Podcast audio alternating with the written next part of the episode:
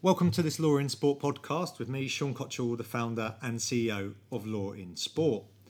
I'm here uh, at the Strand in London at the offices of Perform.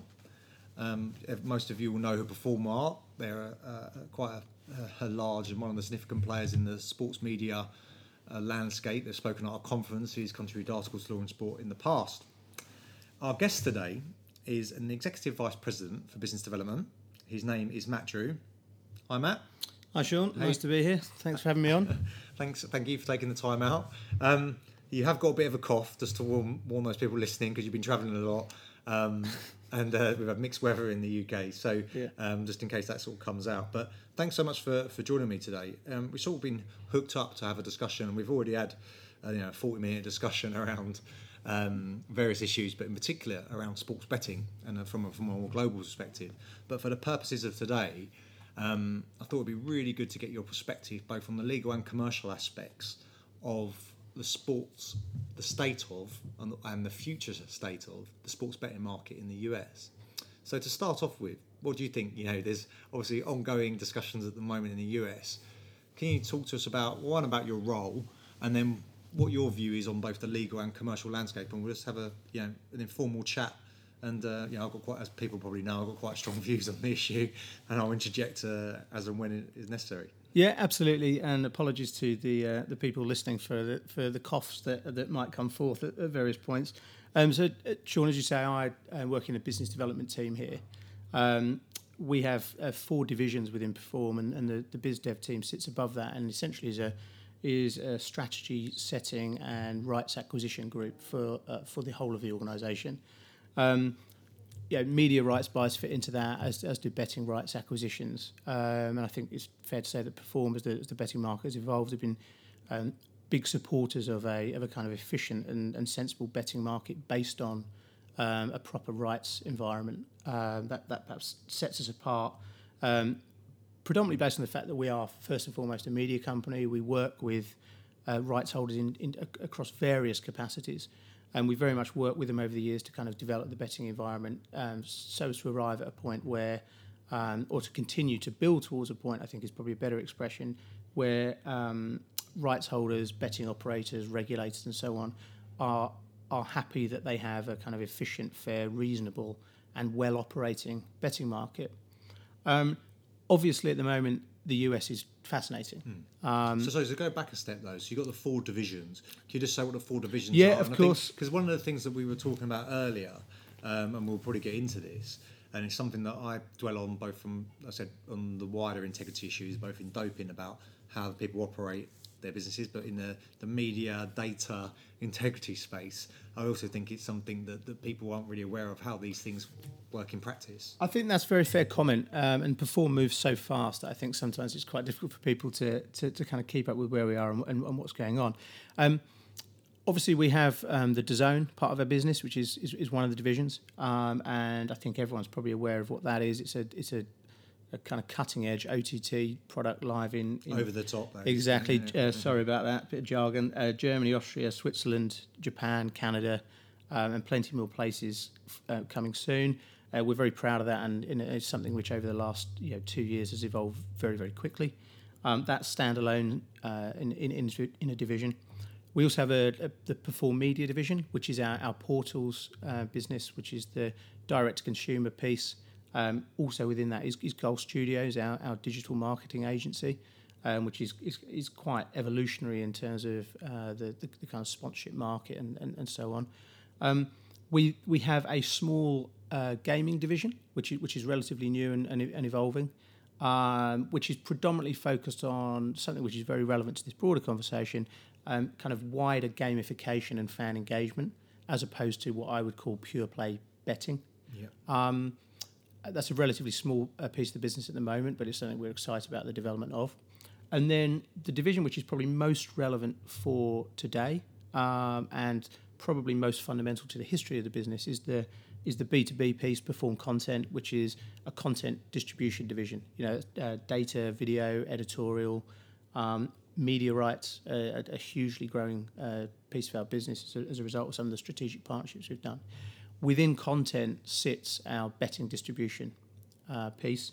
Um, and just as a note on that, which I think is probably a differentiator for Perform, because of the breadth of the business, we are um, a uh, we, we're not a betting solutions business. We're a content provider. We provide premium content, high end content, properly created and distributed using you know, kind of very very high end technology. The stuff that powers DAZN is also used for, for betting distribution. Um, and we provide that content into a range of people in the industry, operators, service providers who create innovative content, innovative products around that. Um, so we are not you know, like some so other. Can you give us an example though? Because I should imagine people listening to this are going, well, it sounds really good. Yeah, it's, so, it's, sometimes, yeah, sometimes it's hard to conceptualise. Correct. So most most obviously we um, uh, we provide um, audio visual content onto betting websites, both front end and back end. So for users to, to watch games and and bet, um, and into the back end for operators to utilise and trade off.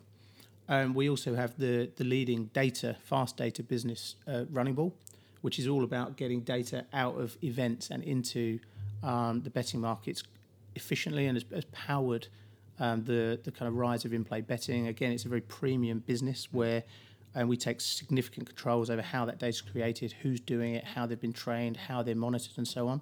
Um, that's very much the way the business is, is, is the industry rather is going. Um, we have the Opta business in content, which has both a media application, but also increasingly, as we'll come on to later, uh, a, a, betting application, um, and a couple of other elements as well, which we which we um, which we provide. But the key bit is we're providing into operators, but also to third-party creators. So we have a sort of one-to-many distribution concept, as opposed to some people in the in the industry who are purely uh, uh, betting solutions companies. They might have revenue share arrangements with the operators that they serve. They'll provide a kind of full suite of operations, so someone can kind of plug and play with a with with, with a betting offer. Right. Okay. Um, and we, we, we yeah. think that's a kind of key differentiation, particularly in the US, actually, where we think the market will be will be slightly different to, to how it is in, in, in Europe and, and rest of world. So, yeah, that's the kind of perform overview. I think the other thing which is relevant yeah, both hopefully of interest to people um, in this regard, but also just of note with regard to the US is our integrity team, um, which you may have noticed I haven't mentioned um, within those divisions because it doesn't sit in any of them. It sits within our operations uh, part of the business, i.e., it's completely removed from the commercial division. Um, our, our, head of ops um, uh, has the, the head of integrity, Jake Marsh, who's come in and done a fantastic job over the last uh, year and a half or so. He was on a previous podcast. Yes, yeah, uh, He, he would have been. Yeah, he he reports into the head of ops, so he um, he runs a an, a, a, a siloed um, integrity unit. Um, which is put in that position, as I described, so that it won't be um, subject to kind of commercial whim. Um, and it's a reference point for what we do in betting, but it operates completely independently. The reason for that is, is also that yeah, we believe um, that as part of our ongoing service to rights holder partners. Um, if you're involved in the betting aspect of their business, uh, we are trying to promote their ability to interact with betting responsibly. We also ourselves want to interact with betting responsibly. Um, so we set it apart and we put it in operations um, and we have it as a complete standalone. And whenever we offer betting content or services, we offer a kind of range of integrity support alongside that as a as an automatic. Um, and again, we'll possibly come onto this in the context of the US, but yeah. that's very much how we see um, that market evolving in that kind of collaborative, joined up way, as opposed to having kind of something which is quite strange to me, where you have a sort of paid for, single purpose integrity offer from well, from from other people. Well, it's, it's, it's interesting. Uh, I think what you've just very articulately done is, or done very articulately, I should say, is that, unlike me, um, uh, as, a, as a comparison, is highlight the complexity of the current environment. So I think when people talk about the sports betting and global sports betting, I think often and all too often they think about in the old days. You go to the bookies and you place it on. They don't think about the more, you know, the, the I say I say I'm talking about not people directly involved in it, obviously, but the, the, the more broader sports community and sports law community. We think about it sometimes in a very unsophisticated sort of way, as you know, a schema that we've got mm. built, in. um, and just from what you said there, you, you know, even just on domestic market and, and European level, you can see that that adds a level of complication. I'm not sure the regulators are fully up to speed with what's really going on. Uh, or maybe they, they're probably aware, but they don't understand how to, to deal with it. So this talk, though, um, so that sets the scene nicely in terms of where you guys are placed, what other people are doing in the space, um, some of the integrity issues that people are looking at for, for background, just to fast track. We can put some links to some previous articles and Mm. Sure. stuff on it. But people looking at you know sort of uh, match manipulation. Um, uh, so whether it's in you know spot fixing as such, but actual outcome uh, focused stuff. There's been cases with you know uh, referees of late with with the the non-betting side of things, Australia integrity issues around the the, uh, the scraping of the ball. Um, in the US market, which I think I don't know. I always get a suspicion that the NCAA, there's probably a whole bunch of matches in NCAA competitions that may be um, manipulated because you think you know, high risk for a low paid athlete or no no paid athletes. Um, the financial incentives they don't really take much in the way of sports betting in the US, so therefore there's not much monitoring going on internationally. I think high risk. So, what's your take on the current state of sports betting in the US, given that backdrop? Because as I said, I've, I've done a panel Yeah. on this years ago, and I was surprised by some of the responses that we got about. Yeah, well, I mean, there's there's a host of elements in, in what you've said there, you know, and um, yeah, there's there's there's there's a lot of things to, to kind of pick apart there.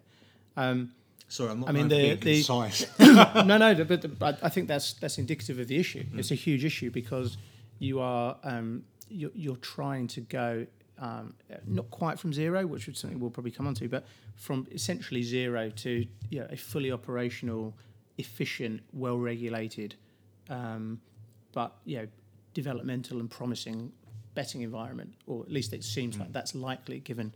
Um, while while we while we wait and hear what the Supreme Court decide and what the subsequent you know, kind of state actions are, there, there's a host of issues. You know, you can. Yeah, my analysis of the US at the moment is obviously betting is going on. Mm. Yeah, it's going on in certain states where it's where it's legalized Yeah, and, yeah. And, and, and is regulated.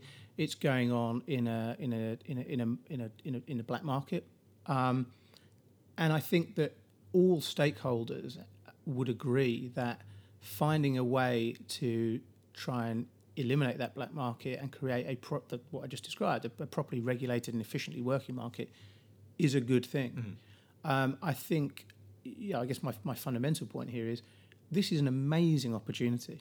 It really, really is. You know, the, the, the, the possibility of everyone spending some time to give some thought to this, some consideration to it, and negotiating between the various stakeholders and interest groups, mm-hmm. a proper And who, outcome. who, who, uh, who is- would you is- say? is a great who would you say? Because I think there's there's one particular group that I'm sure they are engaged, but I don't feel like they're engaged enough because of the collective bargaining arrangements, and they because that's when they really get engaged. Hmm. Um, and I'm sure they are having discussions, but the the, the athletes. In particular, I don't. I feel like when, I, when, I, when I look at what's going on and lots of the meetings, a lot of the people talking at the panel discussions and all the other things trying to influence the market, I always think where are the athletes? Where, where are the players' unions? Yeah, well, they're, in they're, sense of they're, they're- they're, they're of course um, relevant to this, um, particularly in, in the in the US, as, as, as listeners will know. You know the way that uh, labour is, is set up with, with US sports is, is predominantly out of out of collective bargaining, um, and league actions, generally speaking, um, yeah, have to be considered in that context. Um, those conversations will unquestionably be taking place, you know, now, um, and and even more so, I suspect, once people have a, a conceptualization of what the actual legal framework will be. You know, the other stakeholders here are, are the obvious ones. You know, there's there's going to be a regulation. There are operators, both existing um, and you know, who are going to arrive in the in the states. The sports leagues, who have, uh, yeah, I think done a, done a, done a very good job in, in being vocal and trying to shape this. Um, And also, so on the, on, the, on the operators, you've got the, the fantasy operators, obviously, at the Co- moment, correct. who aren't betting, Co- correct. allegedly, anyway. Co- co- correct. I mean that. Well, that, that currently- currently. it's um it, it, it, it becomes quite interesting on that front. I mean, because essentially overnight you would think, um, that you know daily fantasy goes from being essentially a media or questionable potential betting up to immediately being a, a, a part of the betting ecosystem, um, which them it would again is, is another another limit because Because it they just flick a switch, right? Cor- Essentially, it's, correct. that would be that simple for them in C- theory. Correct, and it becomes you know even the daily fantasy element of what they do probably immediately then becomes betting Yeah. plus whatever else they choose to expand into. I think that's another part of this conversation around what is the betting market going to be. It's not going to be necessarily a kind of pure play. And the NBA have got European stake in, in one of the, I think some, of- I'm not sure which, Uh, which others do, but I think one or two, one or more, I should say, sorry, of the major league sports have financial investments within those. That, that's my understanding too. yeah. I think there are there are owners uh, of, of of franchises, and there are leagues which have stakes or interested in, in, in, in different people in, in the ecosystem. Which But makes again, sense it's not- commercially for them because they wanted you know th- Hun- this- hun- hundred percent, and yeah. it doesn't differ from you know other other parts of the world. I, I personally, I don't think that's a particular issue. This this goes back to the same fundamental challenge you have in any environment like this, which is the, the, original point: how do you set the environment up Yeah. such that it is well regulated and works What does that- properly? okay, so that what does that look like? that's that's the start point, and it's a matter of balancing those those different interest groups. And what, what does it look like for you? So you said earlier, like you know, um, because before, off, you know, to give people some background to our Yeah. conversation earlier, I was quite opinionated around some of the lack of transparency in the sports betting integrity space generally. Um, whether it's on sport, whether it's on esports, whether it's on other things. Um, however, I am, I do think people should be allowed to bet, and I think it should be um, uh, regulated. And then you, you know, earlier said you know you've got a slightly different viewpoint, but you you think that essentially there is you're, pro betting like I am as well, but again you were a bit more articulate in terms of and are clearer I think in terms of what you thought a well regulated sports betting market would look like. Yeah. and you were excited about what's going on in the states. So so do you I, want to I, I am because I because I think it's a I think it's very achievable. As I said, I I, I, I genuinely think this is a great opportunity. Hmm. The the the somewhat tortured analogy I would use is that in with the evolution of in running and the and development of lots of technology which which power that in Europe and rest of the world and the somewhat patchwork regulatory environment. You know, the kind of from a rights holder perspective, and I don't think there's any doubt. Even the operators, I think, would agree with this that rights holders need to be participants in any regulated betting environment. In Europe and rest of the world, the toothpaste was kind of out of the tube a little bit because, to the eternal credit of operators and other technology providers, they did a great job of creating compelling bet- betting opportunities um, for for bettors. Um, but generally speaking, the the rights holders, because of somewhat because of the regulatory environment and somewhat because, understandably, they were concentrating on administering their sports. You know, they weren't at the mm. forefront of, of betting. It's, th- there's been a bit of a kind of trying to get the toothpaste for back in the tube and, and, and figure Yeah, out well, how it fits together. So I- that that maturation has mm. been ongoing, and I think is, you know, generally speaking, you know, progress isn't linear, but it's generally speaking getting to a, getting to a good point. the digital revolution changed the environment here as well because you know there was a lot of sports that said no one really bets on our sport. Yep. And then they were distributing on whether it is on one of the social media channels or Yep. uh, so forth, and all of a sudden there's markets where there weren't before. Co- correct, and there's something that sometimes gets lost in in this debate. People sometimes view it as people have an appreciation that technology is, has changed and there are different types of, of betting taking place now. But you know, the evolution and and maturation hasn't stopped. You know, we are in the middle of a changing environment, and as a result, what is required from a from the uh, from the rights holders and leagues in terms of what they need to contribute and the and the perspectives and understandings they need to have continue to evolve, and likewise with the operators and the regulators. Where the US differs, and why I'm, as an optimist, positive about it, is it's a great opportunity to manage that together now. And I have a view that that is a process which is ongoing. Clearly, there have been you know disagreements because people have different interests. You know, if they all rocked up on day one and immediately decided exactly the same thing and they all agreed, it would have been very Yeah. surprising for everyone. You know, it was never going to happen Yeah. the the lobbying, the legislative process, um, and you know the negotiation, which is essentially what it is at this stage, is ongoing. And you know, having been around it a little bit, I'm sort of I'm pleased to I'm comforted by the fact that I think there's some very smart people doing that. Yeah. So then, to your question, what does it then become when you arrive at the kind of the, at the end game? I think you're beginning to see the shape of it in some of the bills that are if, em- emerging Yeah. now. Um, they've changed quite a lot, um, and it's because of that negotiation, which is great. People are talking about it. Um, it seems at this point that a kind of um, a, a federal solution isn't going to be isn't going to be the case, and that it's going to be, yeah, depending what happens with the Supreme Court and the extent to which they um, uh, they they interact with with with PASPA and also what happens with the Wire Act. Professional. Amateur Sports Act. So, Yeah, which yeah is fundamentally the, the major obstacle at the moment. There are other uh, other elements like the Wire Act, which you know, in, into the reads a little bit have an impact. But I remember If- the so so on that case. the- So so I remember the the Wire Act was involved in that. Was it was it was it Black Friday? Was that what it was called? Or that's that, that Yeah, would- sales yeah, it- I mean- with the Poker King. Yeah. Poker was it Poker? one of the poker companies and the offshore. There were people basically placing offshore. They hadn't weren't able to take their money out, and then they went Hmm. under. Basically, and everyone lost their money. And, Exactly. I mean, I, I, I would never claim to be a, an, an expert on, on, on, US law, but that would make sense. Generally speaking, a lot of this is around the interaction between kind of federal powers and state powers and the ability to how the how the states between themselves interact.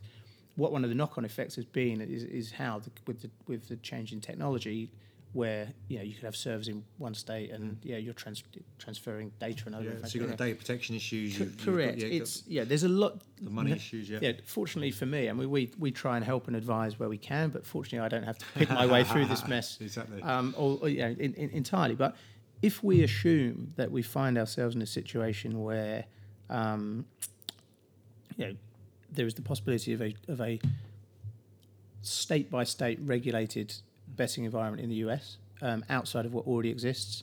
Um, you know, in certain states and also in uh, in certain territories within those states where uh, Native Americans have certain rights and, and, and, and certain racetracks also Yeah. have certain on-course rights and so on, and it becomes a, a universal thing. Then, as I said, I think you can begin to see how that's going to operate in, in practice. Um, you know, a conventional model where leagues have the ability to license the assets that they have as as rights packages to power quality betting. Traditionally, that's been data and video. And what do you mean so by quality betting? Um, well, it, uh, it's part of this evolution. I mean, th- you Is that being it- more it's- selective? Do you mean is, are you saying quality in terms of a production? You terms quality of the opportunities to bet in terms of you know not as many opportunities, but they're better opportunities. the, I, I, speak I speak in the round, and as you said, it's a sort of somewhat of a lazy expression, but it's it's the it's again my personal view, and, and I think probably the, the view of Perform is that this is moving towards a point where betting will be kind of will be premium. Yeah, the video content that is used for, for operators to trade from, the video content that um, both the pictures and the graphics and the general content that uh, that is on screen either on a betting website, on mobile, maybe in league OTT platforms, you know, maybe in uh, OTT platforms like, like our own. Yeah, yeah. You know, w- the betting content will be, you know, bespoke, high quality, delivered quickly, delivered in the right way, delivered with integrity. Um, which is you know, another point here that we, we should talk about. You know, how do you build integrity into Well, content let's, creation? Well, well, let's get let's get on to that then, because I think 'cause I think that's so the betting that was thank you for that answer because it is interesting because I Yeah. remember back in the years ago and having discussions with people at the, the other media companies about social media and the use of social media and again you know about the piracy issue you always go for the premium right generally you're Hmm. going for the higher quality if you can't get hold of it at the right pri- pri- price point then you go to a lower quality Yeah. but in betting as a consequence of not having the right and, quality and, and that that's very the other point. Obviously, with the, there's there's audio visual, but there's data, and data is where this debate is most obviously held because with uh, you know, most people have an appreciation that if someone has cameras inside a football ground and is recording footage. You know, it, it is that's, that's the property of the club, the league, whomever. This is it's, it's accepted. Data historically has not necessarily had that same protection. You know, some yeah, very uh, yeah, interesting um, evolution of that around sort of 2008, 2009. Um, you know, certain people going after leagues um, on the basis to, to try and disprove that there was any kind of basis of having any any any right, any proprietary Any rights, database in, rights, in, in in data. Um, so data um, but the whole data industry, yeah, if we, we put the audiovisual to, to, to the side for for now, is is fascinating in in itself in that regard, and is, again is part of this evolution. It's essentially gone from people being in ground, just trying to even on mobile phones, trying to get information out to kind of beat the bookies, yeah. to the bookies trying to have uh, you know the, the quickest possible data so they can run the most efficient and best markets, to the creation of people who are service providers around that, you know, like Running Ball, yeah. Um, and then I think very positive the the creation increasingly of an environment where those are an official right off the back of you know, the, uh, previous precedent, um, and that is increasingly where where where the where the non-US world has gone. It's something that at Perform we've pushed very heavily, again because of our rights holder relationships. And what we think it gives you is the ability to create the best quality of content, which means that everyone wins. Um, operators have confidence in the quality, speed, and integrity of the data they're getting. Uh, betters are protected, um, and they have a better opportunity to bet, you know, on on something they can trust um, uh, on more markets in in in a, in a better way and with confidence. It's a better experience for everyone. Um, now there, are other people out there who may not necessarily agree with that, but yeah, yeah I, I, think that's, I, that's, think that's your view and your exactly, company view and. And, and, quite honestly, yeah. I, I think that there's a degree to which that, that that battle is largely won at this stage, thankfully. Um, now, as to how that applies to the US, it's been an integral part of what the leagues have, have pushed for.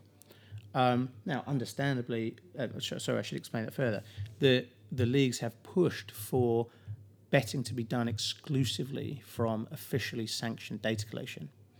Now, I have a great deal of sympathy for that, that position for the reasons I just explained, and I think in a um, in an environment where um, you are guaranteeing, guaranteeing the best quality service at a fair and reasonable price on that basis, that's a great outcome. Understandably, from an operator point of view, yeah, they have certain concerns about that environment and mm. kind of restriction of, of, of supply. Um, we'll come on to your integrity point in a minute, by the way. But, no, that's fine. Um, but they're beginning to resolve that again through this negotiation that is happening and the and, and the and the, and the conversations to the extent where, in certain of the um, uh, the, the, the, the piece of legislation going through at the moment. I think in particular there's one in Connecticut right now where they have this, where um, there is a differentiation between uh, in in in running betting and non in running betting as to what whether you have to exclusively use official data. Yeah, I think that's within the realm of, of a range of possibilities, which is which yeah. is which is reasonable. Um, there are also um, elements around that around um, you know simple A versus B outcomes and, and so on and so forth. I think everyone, including the operators and regulators, and certainly the leagues, believe that when you're in running and you have a number of different markets running, some of which are relatively complex, and so they, they rely, in-game, yeah, so, so in-game, yeah. in-game betting, and they rely on the quality and speed of the content. You know, it's like financial trading. Yeah, you know, absolutely. It's, it's, yeah, how close you to the servers. And, same, yeah. same principle. You know, that's it makes sense that that would be regulated. Yeah. I think increasingly in you know, that that's a that's a conversation that's going to happen you know more broadly. Now, it's not to say that there should be a blanket. You can only trade off official data. Yeah. I absolutely don't don't not making that point as I just expressed in terms of some mm. of the legislation now. It relies on it being quality. It relies on reasonable distribution. Mm. So distribution becomes a very very key factor all of a sudden, which is when I revert back to what I said about perform previously and where I think we actually uh, businesses like us become very important at this stage um, because it's about content distribution. It's mm. not about betting services provision. Yeah. If you just collect data and provide a kind of wholesale betting service, yeah, you unfortunately de facto limit the opportunity in the market for it's it to tech, be it's a tech, for, it's a tech business. Yeah, and like you, in but, the sense that, but the, you, the, you create a single yeah. source of data, unfortunately, because the ability to do to run sub licensing right. becomes very limited.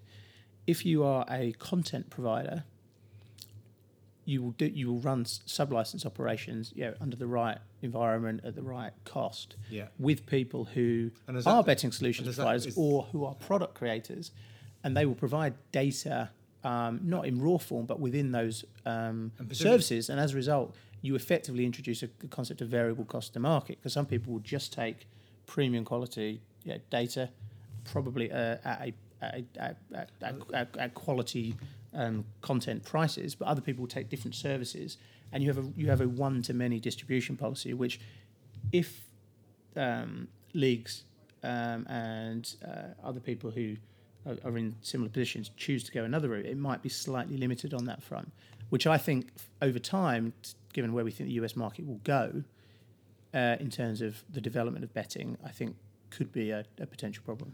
Um, and so, uh, presumably, it's the rights holders' choice how they do that from a tendering process to a tender process. So yeah. they could either set that out and say, right, you can sub license it, or we limit the number of sub licenses you can do, or they would, you know, uh, I, I, presume, you know, likewise though, you, if you were to, I guess on how sophisticated they are, you could acquire all of the rights and then. And then you, you can. It's, pretty clear in the. So I think it, like media, everyone has an exactly. Everyone in the in, in yeah, certainly people who are listening to this will have a, a, good understanding about how, particularly in Europe, you know, tender operations right. Though, what are fair and reasonable terms, yeah. you know, in terms of length and also in terms of you know, the basis of, of, of, of a license. And then certain of those will have certain sub license obligations. Others won't there's, there's like the US example I gave. There's there's numerous different bits. My my the point I'm trying to make on the US is that I think because of the unique nature of that market, particularly if there is a um, unlike rest of the world, there is an obligation in most circumstances to use official data. It will becoming very important to build a distribution model, which means that operators have um, a, a, a choice of service, not necessarily data, because the data itself in running, there should be an official source and it should you know, meet certain standards of quality. But you shouldn't s- set up an environment where it's a one to one provision, where someone's collecting everything and distributing a single product set into market, because it, it, can, it, it, it will not be a, a positive experience for operators because there's no there's no there's no choice, um, or for consumers because yeah they're they're they're, they're getting very uh, limited opportunity. Um, no, thanks for that. So, so uh, very interesting, um, and it makes a lot of sense what you're saying. Uh, yeah, you got, and it's good as well for the consumers because of the competition that it creates. yeah. Um, let's get on to let's say call it part two. Yeah. So we've done the, we dealt with the sort of the I still didn't answer your integrity question, so that's, that's, that's, that's, that's part two. Yeah, okay. that is part two. Excellent. So, so um, don't worry, I am paying attention. the uh, you- so you give me a lot of food for thought there. But moving on to the integrity side, how do you see that panning out? So we, let's assume two the two scenarios, right? Yep. So it's not beyond the realms of possibility though that they could go for a federal solution, although it appears unlikely. Um, so let's go. What would it like? uh, I, I think my view. I'm second guessing what you're going to say. Uh, I was going to say, my view, the, the, the solution was almost the same, regardless, almost in terms of integrity wise. What, what's your view? Um, well, I, integrity is a, is a is a fascinating one. It's one I certainly feel pretty strongly about. It's been an, in, a, a key part of my sort of professional background. Um, and again, at Perform, it's something as I described So your before. it's- background, sorry, to those who aren't familiar. Yeah, with I, I, I set up the, the integrity unit here, and I I did and say you were a lawyer by- previously, yeah. long long, long time ago, um, and I um, I set up the integrity unit here, yeah, with the blessing of yeah the uh, the the management team at Perform, in a very specific way, um, and Jake who who came in to, to to come on and run it, yeah, has exactly the same view as he probably expressed to you, which is it is not a com- commercial enterprise in any way. Now, they're, they're, yeah, it- that's why it sits in our operational team historically that hasn't been the case for the provision of integrity services at market.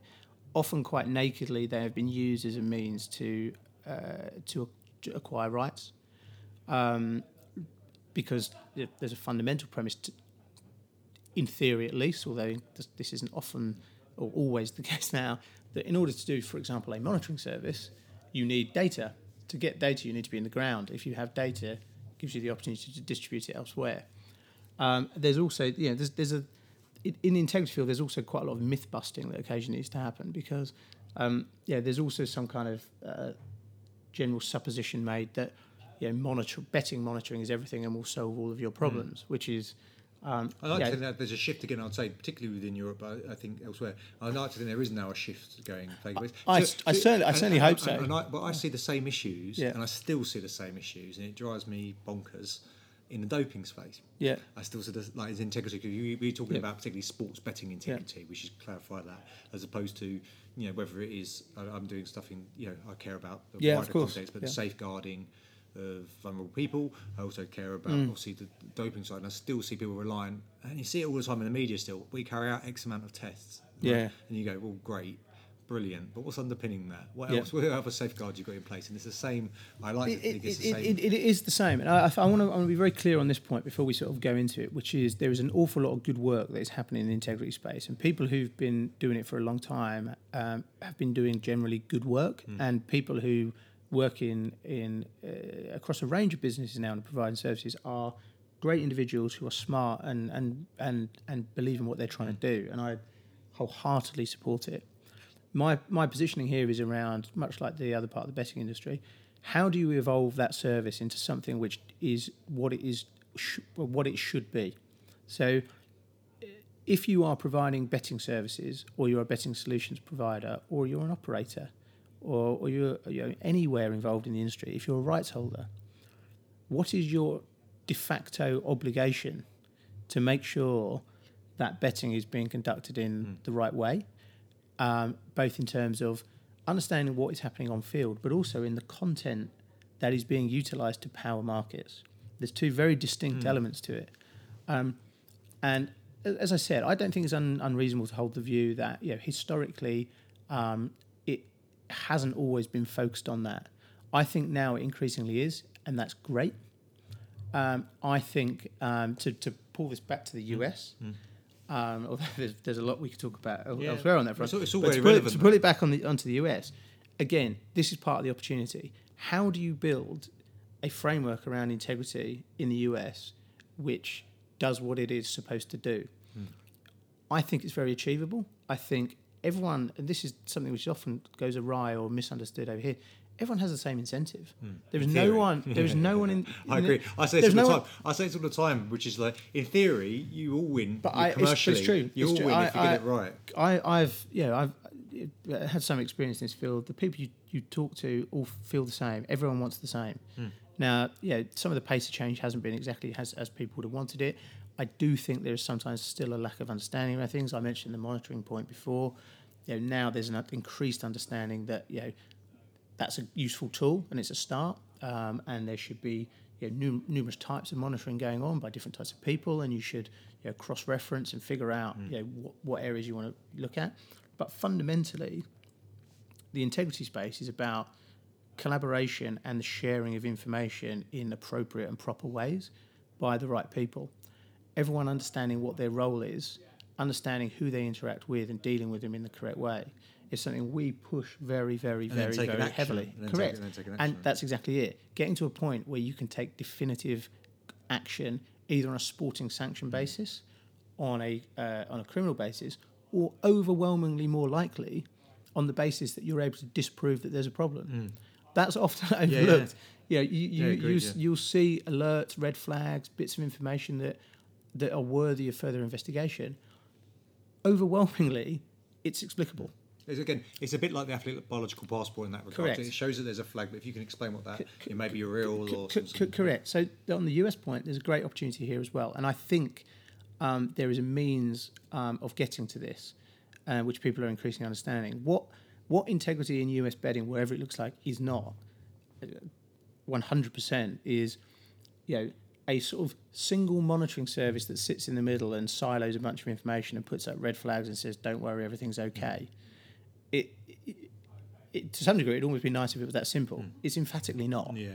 Um, also, what it is not is a sort of a, a high value commercial service that can be offered into the middle of this environment so that everyone feels comfortable that there's a tick in a box and everything's great. That, See, that, you've, that- you've just burst a bubble for a bunch of people, I think, because the, the, this is this is the so so this is my concern in the integrity space, and I do get you know vexed about it all the time, is because you know I even you know went back to the dictionary definition of integrity because people are using it so much, and I Mm. thought, you know, what does it mean in theory? Like something that's you know well you know, got strong structures Yeah. that in theory is uh, uh, yeah, uncorruptible. Right, if you've got strong integrity, that's what Yeah. it should mean. Uh, unfortunately, I think on I said on this, this you know, the main strands that I said, whether it's the, you know, the let's say the governance side, you know, the match fixing, match moving, sports betting side, the anti-doping and child protection side, seems to me that people are opp- opportunist. And it's not to say they don't necessarily come with the right motivations, but I'd say there's a mixture, uh, and sometimes even with the right motivations, the outcomes may not be the best outcomes. yeah, correct. If the system's flawed, then the end result is Yeah, even though automatically. they- The- people might be trying to do the right thing, but- yeah, I, I, I, agree. I think one of the other benefits of the, this kind of collaborative environment that we, we very much push is people get called out on that. There's nowhere to hide. If you're not doing your bit, someone will say. Um, and and there's in the US there's an opportunity to, to almost codify this. You know what when in, in what is a, a US betting regulator going to expect? What is the and who should it be staffed by? And how should it should it be run? Who um, on the yeah, what obligations do rights holders and leagues have to set up their own units um, and uh, uh, and, and resource those to make them effective. Perform as a content provider. We are very aware that we have a significant obligation to the sports and to the operators that we serve. You know, they're our customers, and also to you know to some degree to the people actually, uh, you know, to, to, to, to the people betting here. Now, what that looks like for us, just before Yeah. around that is, you know, we want to create the highest quality content, the best quality content to make the betting markets work as efficiently as safely as possible. Um, and we want to be able to provide that to operators in a way which is know, useful, accessible, promote, promotes innovation, and allows them to do the job in the way that they've so successfully done. That's that's our role. if, for example, we were fortunate enough to have a deal with the US League where we were a content provider and we had a sub-license obligation, or we chose you know, otherwise to do that, we would expect the people we sub-license it to to meet the same mm. standards. Yeah. You know, and then Otherwise yeah, obviously, damaging to your exactly, brand, right? Obviously, then operators in the US who are going to be subject to that that regulatory regime Hmm. will have certain obligations as to who they contribute um, date, bet data to. How should that be run? Who should it go to? Does it go to the regulator? Um, does it go to the to the league or rights holder? Is there uh, you know, is there an, is there another pathway? Um, similarly, how do you, as a US regulator or as a US league, um, or even as a via the conduit of a betting content creator and provider like us, how do you build relationships with operators who are not subject to the US regulatory regime? Now, that historically has been a challenge, but often because, in, in my view, it's been tackled in a way which uh, hasn't been conducive to developing those relationships. That again has begun to change. You know, we're we're actually in a very good phase on on this front, and the I think the US is looking towards building an appropriate model like that, um, and that will accept once people have an understanding of how Yeah. the environment is actually going to work. That the momentum behind that will build, and it's it's pretty well, people- clear that people- that's the right way to do it, and and, and, and, and I think what everyone is is, is, is hoping is that that will will get recognised and, and, and, and actioned, um, and you won't find yourself sort of back in a kind of the initial phase of you know, small eye integrity, where you know it's a, it's a kind of bolt on commercial tool. Yeah. Um, you know, it has to your point. How do you make it meaningful? How do you make it work? how do you make it Can I proper? break this down then? So, so we've got, so we've got, you know, the, so, so we've got, obviously, we're talking. You both got the onshore, offshore relationships that we, we discussed. Yep. And I think most people around the world, most people, most people, if they can make money in a legitimate way, they will make money in a legitimate way. Yep. Yeah, if the opportunity is there, and if there's, yeah, Yeah. they can transition. Um, then you've got the the major sports, which will no doubt have their own. The major league sports have their own integrity function of some sort, which they should have anyway, in my opinion. Like if they're good, I, yeah, I, yeah, I, I don't disagree with that at all. because I think they're global sports. Yeah. They've got global audiences. Therefore, they should be Yeah. even if it's even if it's just disproving, as you said, it should be that. And up. there's a breadth of things that they will be able to offer, as you as you described. and so uh, we've got that. So then breaking up that, so th- there will be those integrity teams will be worrying, in part, or maybe it's them, maybe it's another unit will be, uh, and the regulator will be worrying both about the, the quality, as you would call it, the quality of, of or the minimum. Let's call it, from my perspective, let's call it now minimum standards Yep. of, of distribution and in particular, yeah, I think distribution being Yeah. the right word. Oh, Uh, and, and, and, and creation. and creation And creation. right, Because cre- the distribution point, sorry to interrupt, is also just very briefly is important. The creation is key, standards around that, fundamental, often overlooked.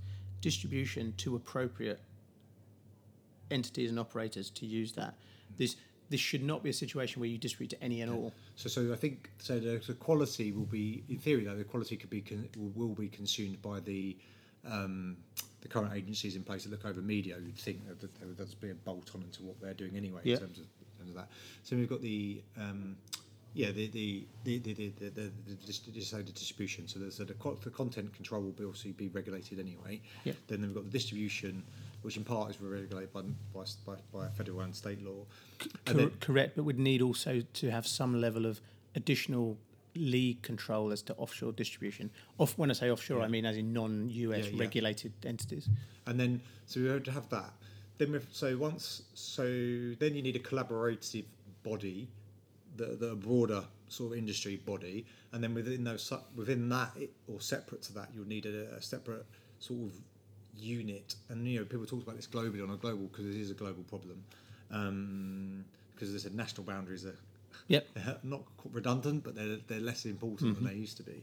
Um, the so I'm thinking out loud, and it's a, it's a complete confusing place, isn't it? Or something. Yeah. But the uh, the um, then you'd need some sort of integrity. unit. So here we've got the so for example an informal relationship with the sports betting uh, group. As an example, they get together, they, they show maybe the gambling commission and their unit. They're looking and they're passing information between Mm. Yeah. the sports organisations and the Yeah. and the um, uh, the sports organisations, the betting companies, and and uh, and law enforcement. So you need that type of unit as well. That man, that means there's a lot of the. You think, think there's a lot of tra- there'll be a lot of training that needs to be done, a lot of education. Well, without around- question, without yeah. question, without, that's to my my. The, I think the first thing we talked about. Yeah, this is a very big step. You're going. You're creating something essentially from nothing. Does it need to happen? Yeah. Is it entirely rational? You know, to, you talk about a lot of bodies there, but there is a, a justification for the existence of all of them. Yeah, absolutely. um, and they all make perfect sense for those individual stakeholders to execute what I think is their is what they need to, which is to responsibly interact with betting. Mm.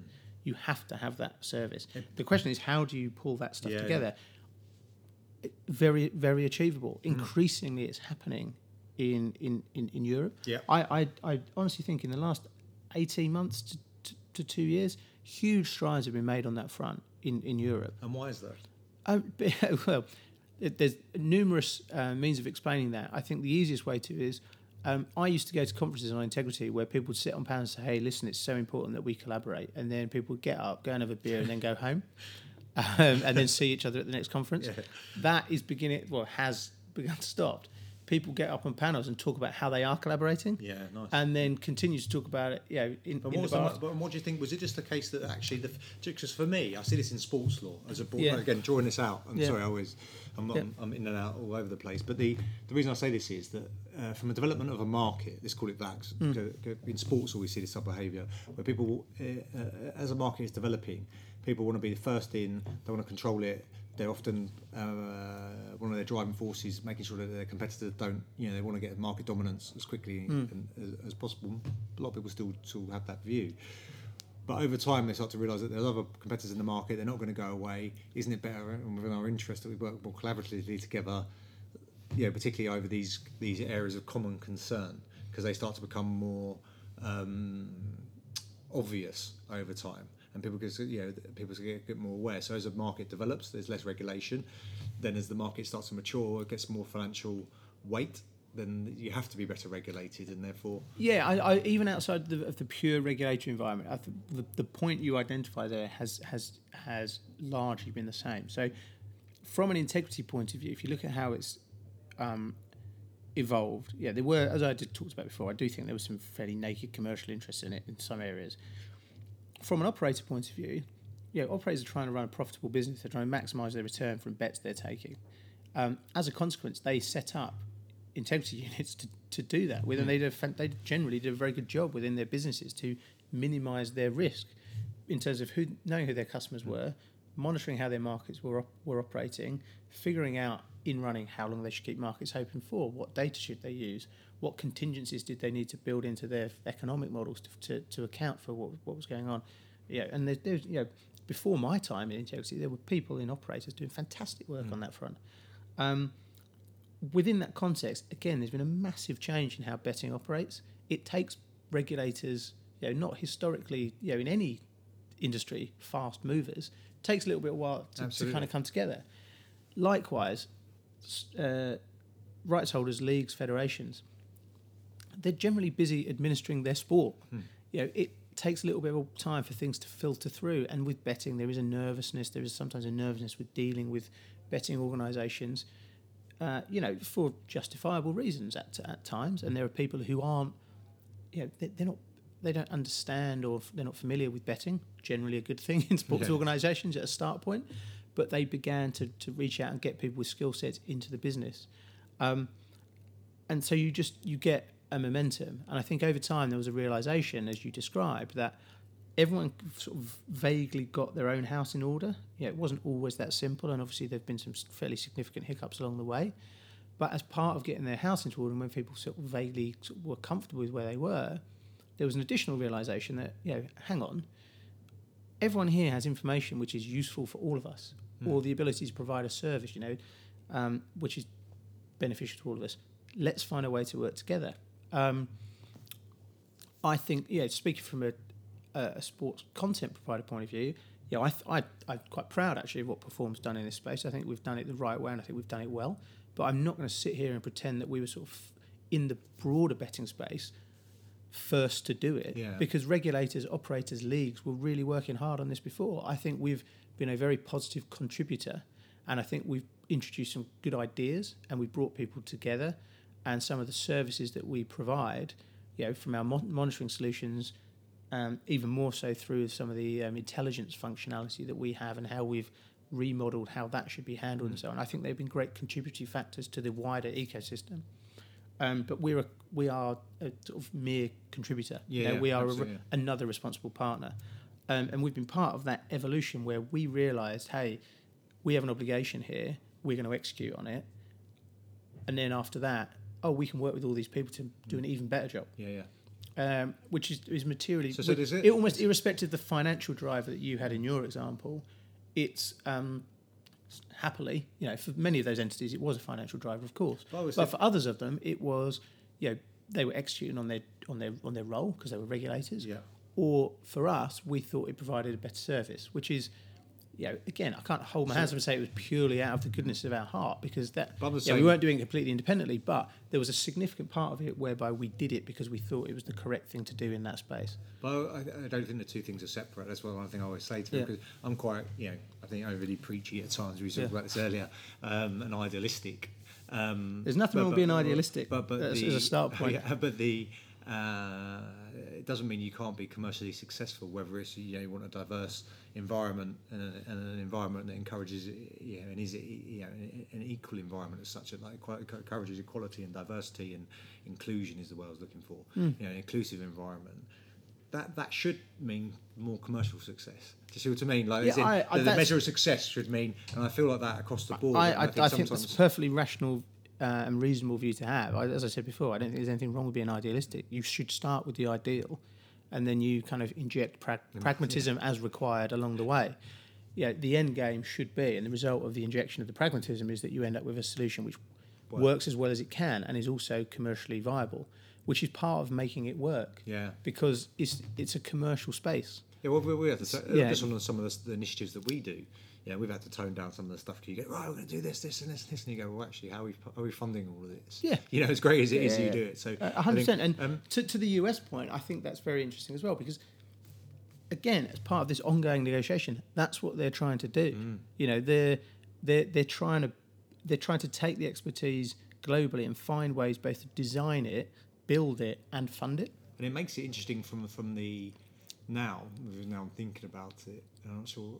Yeah, we have to wrap this up because we can carry on talking. I think for another couple of hours on this. But the Yeah, it's I've, got, I've, so- I've got to get a train and go see my grandparents this weekend. I don't know.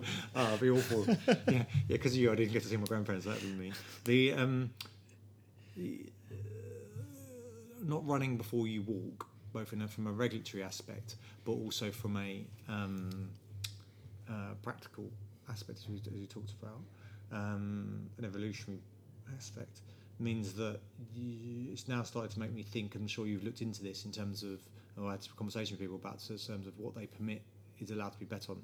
Because you'd think then moving into a new environment that some of the more sophisticated offerings that we have within Europe um, would not necessarily, because it brings a host of issues, wouldn't necessarily be a smart move from the US market.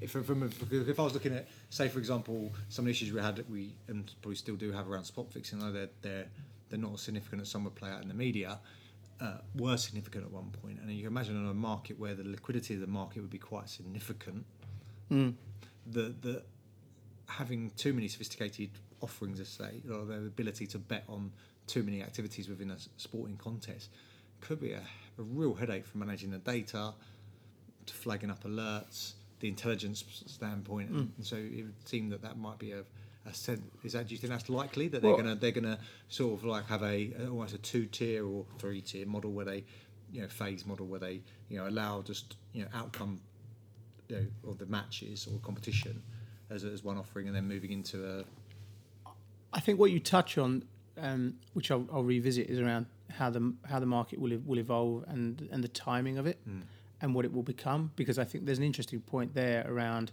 um, US betting not just being a sort of pure play Euro style or rest of the world style betting. This is a this is a fan engagement piece for for the leagues. And it encapsulates, you mean you talked about daily fantasy before, it encapsulates a wide range of products and services that will eventually come to market. And I think they'll come to market quicker than people anticipate um, because I think people are going to look at the market very differently. right yeah Um, but to your original point in terms of restricting betting, you know, let's go back to what we were discussing before. The base principle, the ideal is you build a framework whereby um, there is a freedom for operators to offer largely any bet, which is you know, within the realms of sensibility. Um, that's your start point, and then you d- you detract from that based on the pragmatism and, practicality of being actually able to do that. Fundamentally, I don't have a problem with operators offering a very very broad range of bets. Um, l- leagues might, and they might for two reasons. One, the introduction of um, of match manipulation risks, as you described, and two, as you alluded to with things like spot fixing, you know, which clearly is is a is a negative um, uh, impacting force on, on on on the integrity of sport, but generally speaking, is something which is wildly overstated as in, t- in terms of in terms of da- damage done and, and actual impact.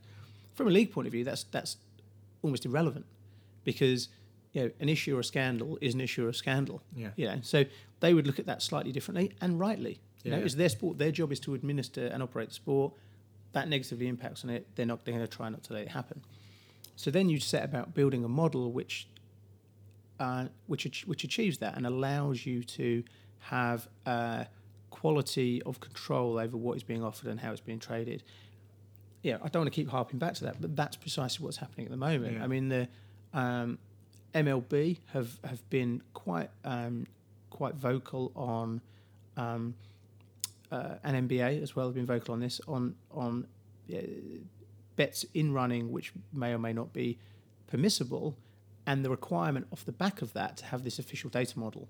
So that's one way of controlling that environment. It gives operators it's a quid pro quo. You know, it gives operators the freedom to to offer a range of bets, but they must also oh they they will almost certainly have to understand that that means they will probably have a sole source of data which is being created and distributed in a way which everyone is comfortable with, can be monitored, can have um, intelligence and information sharing done off the back of it, and so on and so forth. So that's the balance. So, uh, somewhat rambling answer, but in answer to your question, I don't see a huge need, frankly, to to restrict bet offerings. You know, again, within the realms of, of sensibility, and I feel confident you can build a model around it in terms of how you run and operate the markets, the content you use to do so, um, the integrity operations you have around it, and so on and so forth, such that those uh, markets can run in a properly efficient way. I think that um, in the US, the leagues and the operators are actually moving towards a point on that where they're coming together. Okay, one, Um, one, one, one, last question. Sorry, I'm just going to Yeah. I'm just to time. Just uh, and I'm wanting to get this in. What's your view on this? So, as we know with any market, right, in a well-regulated market. So, if I'm a criminal, Yeah. some may say some of my content is criminal.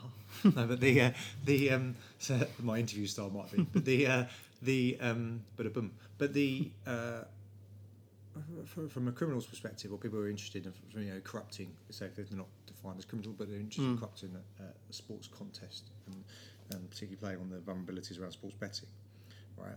I'm not going to go somewhere that's, that's like Fort Knox. Right, this gonna be very difficult for me to do. It's gonna be very difficult for me to get access to the players, Yeah. to get access to officials. Right, so inevitably, if you create an environment where, let's say, the, the, the top, you know, the, all the major leagues have got an betting environment, right, or they're the, the they're um, uh, in the state or federal level, they're allowed to bet on sports.